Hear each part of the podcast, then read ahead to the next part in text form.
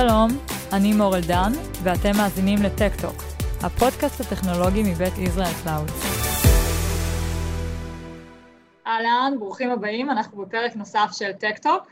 היום אנחנו נדבר על אה, תחום שהולך וצובר תאוצה, אה, בעצם כל מה שקשור לעולמות של multi אה, cloud, ובעיקר אנחנו ננסה ככה לדון ולענות על השאלות של למה כדאי לאמץ אסטרטגיה של באמת multi cloud ולמי כדאי לאמץ אסטרטגיה כזאת. אז איתי באולפן היום נמצאים טל שץ, טל הוא סמנכ"ל פיתוח עסקי בחברת טרסקאי, ולב אנדלמן, שהוא ה-CTO של חברת טרסקאי, אז קודם כל שמחה לארח אתכם. שלום, שלום. שמחים להיות פה. מעולה, אז ככה לפני שבאמת נצלול אה, לפרטים ולפרק עצמו, אז אני אשמח קודם כל שתציגו את עצמכם. אה, טל, בוא נתחיל איתך. בשמחה. אז אה, כמו שאמרת, קוראים לי טל שץ, אני בוגר יחידות טכנולוגיות, אוהב טכנולוגיה, צמחתי בעולם הזה ב-14-15 שנים האחרונות, ובעשר שנים האחרונות אני בטרה סקאי, גדלתי פה מתחילת הדרך של החברה, וזהו, ומאוד אוהב אה, את העבודה השוטפת. בעיקר אחד האתגרים, אני חושב שמשאיר אותי תמיד אה, אה, רעב ללמוד, זה באמת לפגוש המון לקוחות והרבה אתגרים אצל לקוחות. בערך כמו שני הילדים הקטנים שלי שמשאירים אותי עם אש חיה כל יום.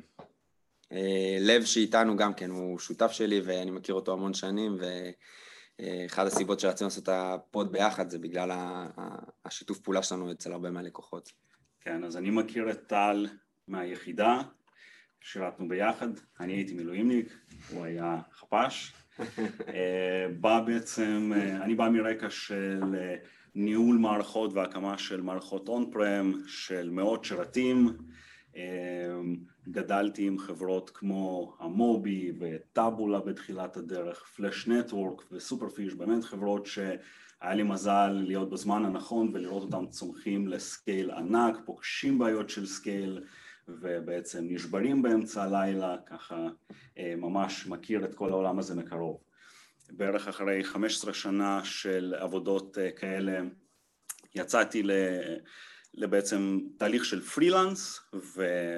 והתחלתי לעשות, אה, התחלתי לעבוד בכל מיני חברות שאחת מהן הייתה אפספלייר ושם באמת ראיתי איך חברה בסקייל שהיא יוניקורן, שהיא צומחת, יודעת איך לעשות DevOps ו cloud, ופשוט היה לי רגע של enlightenment של אוקיי, זה למה סבלתי כל החיים שלי, זאת הדרך לעבוד, זה איך שנכון לעשות את זה.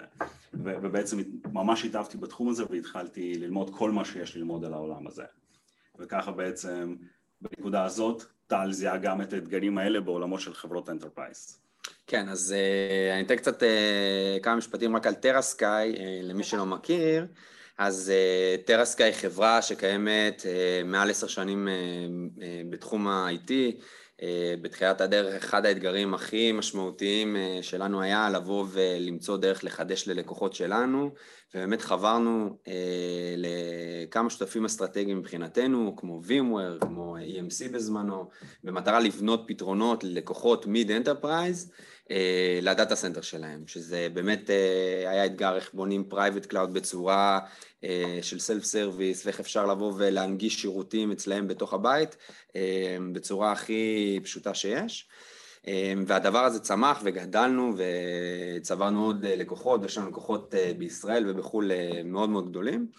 ובערך לפני חמש שנים, אחד האתגרים הכי משמעותיים שלנו היה איך אנחנו יכולים לעזור ללקוחות ב... בשלב הבא שלהם, בעצם איך הם לוקחים את ה-first generation אה, app ולהעביר אותם בעצם לדור חדש של אה, מוצרים, בין אם זה לשנות את המודל העסקי שלהם ולהעביר מוצרים שעד היום שירתו ב-on premise, לעבור להיות סאסים, וזה אתגרים לא פשוטים, וגם אנחנו ראינו את זה במקום שאנחנו רוצים לעזור ללקוחות האלה, ופשוט בנינו יחידה שהפוקוס שלה הוא באמת סביב עולמות ה-Cloud אה, and DevOps. אה, ומהיכרות שלי עם לב, אה, כמה שלב מכיר את העולם הזה, באמת אה, סיפרתי לו על הרעיון והמקום, ואמרתי לו שלדעתי יש איזה מקום שאנחנו מכוונים אליו בשנים הקרובות, והוא זרם על הרעיון, כי היום אנחנו פה קצת אחרי חמש שנים, וכנראה שאנחנו עושים משהו בסדר, כי החטיבה הזאת היא באמת, היא נהייתה עוגן מרכזי להרבה מהפעילות שלנו והרבה מהלקוחות שלנו. וזהו, והנה אנחנו כאן. וואו, קודם כל נשמע שכיף אצלכם וכיף לכם ביחד, אז זה כבר מצוין. אני בטוחה שזה גם עובר ללקוחות, ובאמת אני אשמח אם תוכלו קצת לספר מתוך העבודה שלכם עם הלקוחות, מה אתם בעצם רואים בשטח שהם באמת המניעים הכי, הכי משמעותיים של לקוחות כדי לאמץ אסטרטגיה של multi cloud? בשמחה. אז אני חושב שרוב החברות בתחילת הדרך, אני חושב שהם אמרו שהן לא רוצות להיות במקום של ונדור לוק, ובעצם לא רצו להיות במקום שהם רוצים להרגיש שהם יכולים לזוז מענן לענן בכל צורה שלי, וזה לא משנה אם זה ענן מקומי, ענן ציבורי, באיזשהו מקום תמיד הם רצו להרגיש שהם שולטים בדבר הזה.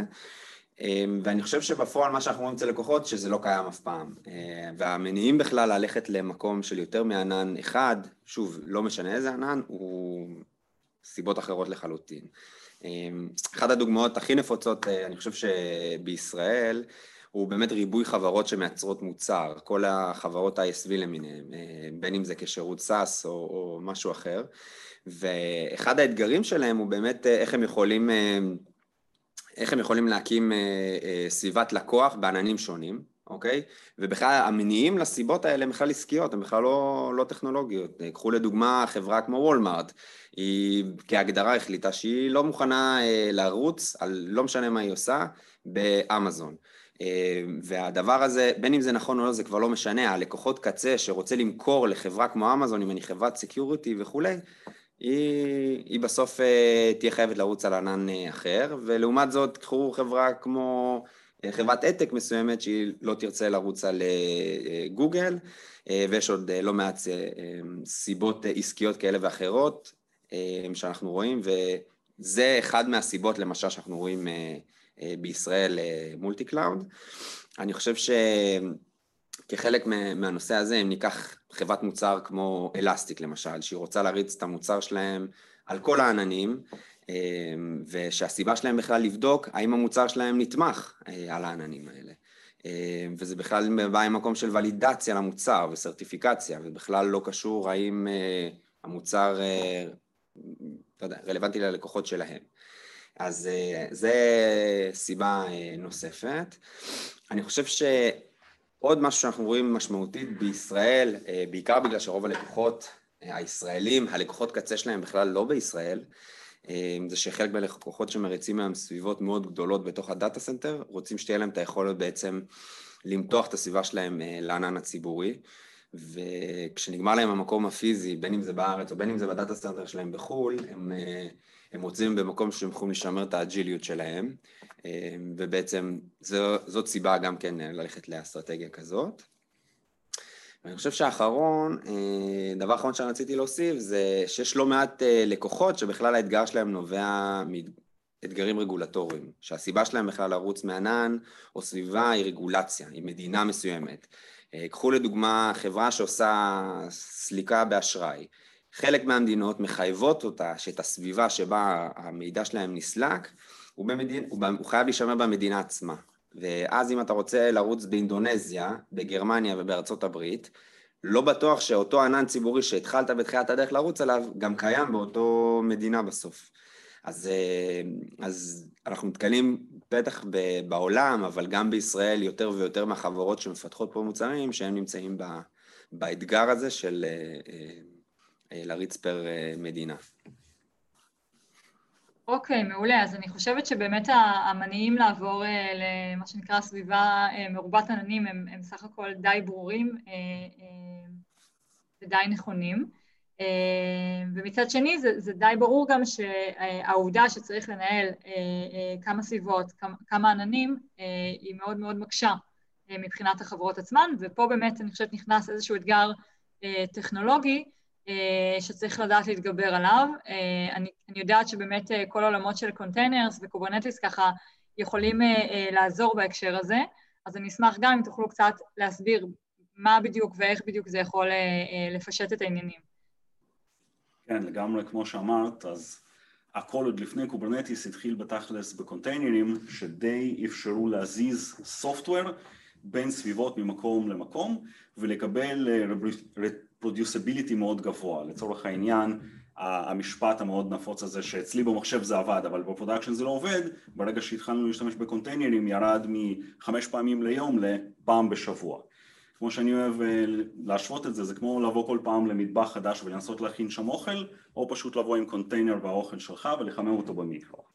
אז, אז זה מצד אחד משהו שבכלל נתן לי אפשרות בצורה בטוחה להזיז את התוכנה שלי. אבל בעולם שהוא micro service architecture, הקונטיינר זה לא בעצם הסוף, כי הוא מדבר עם עוד קונטיינרים וכי הוא צריך עוד דברים כמו רשת ודיסקים ו... ולגלות את הקונטיינרים האחרים וקונפיגורציות בסיסמאות ו load balancer וכך הלאה. וזה בעצם איפה ש Kubernetes נכנס לתמונה, כי Kubernetes לוקח מלא מלא קונספטים כאלה ובסוף מבחינת הקונטיינר הוא נותן לו את זה כאיזושהי אבסטרקציה טכנולוגית. דיסק הוא persistent volume ולא משנה לי עכשיו האם אני בגוגל, אמזון, Azure או Oracle Cloud. ingress הוא ingress ולא אכפת לי האם זה מתממש על ידי load balancer של אמזון או גוגל או כך הלאה. וזה בעצם משהו ש Kubernetes אה, נותן לי. בצורה כזאת יש לי Docker שמאפשר לי לרוץ בכל מקום, ו Kubernetes שעושה בעצם כמעט כל מקום מאוד מאוד אגנוסטי מבחינת מפתח. אוקיי, okay.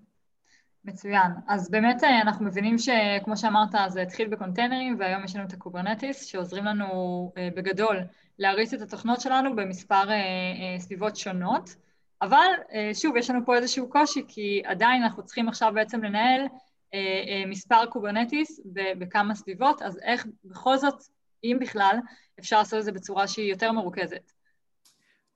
אז בדיוק כמו שאמרת, בעצם הבעיה הופכת להיות מ multi cloud management ל multi Kubernetes cluster management.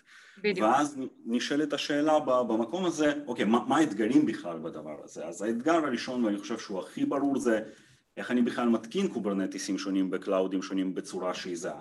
אז יש פה כל מיני uh, כלים של open source כמו Cluster uh, API ו, ו Crossplane וכל מיני כאלה, איך אני משדרג את הקלאסטרים באותה צורה, ואז יש את הניהול האדמיניסטרטיבי הקצת יותר טריקי, איך אני מנהל יוזרים בכל הקלאסטרים שונים, הרי אה, חיים מ-R&D באמזון הוא אותו חיים מ-R&D בגוגל, איך אני מנהל אה, קונפיגורציית רשת, נכון? כי לצורך העניין לא משנה לי עכשיו האם זה pod באמזון של web ו-pod אה, של database אה, באמזון, הוא עדיין צריך לדבר באותה צורה גם בגוגל.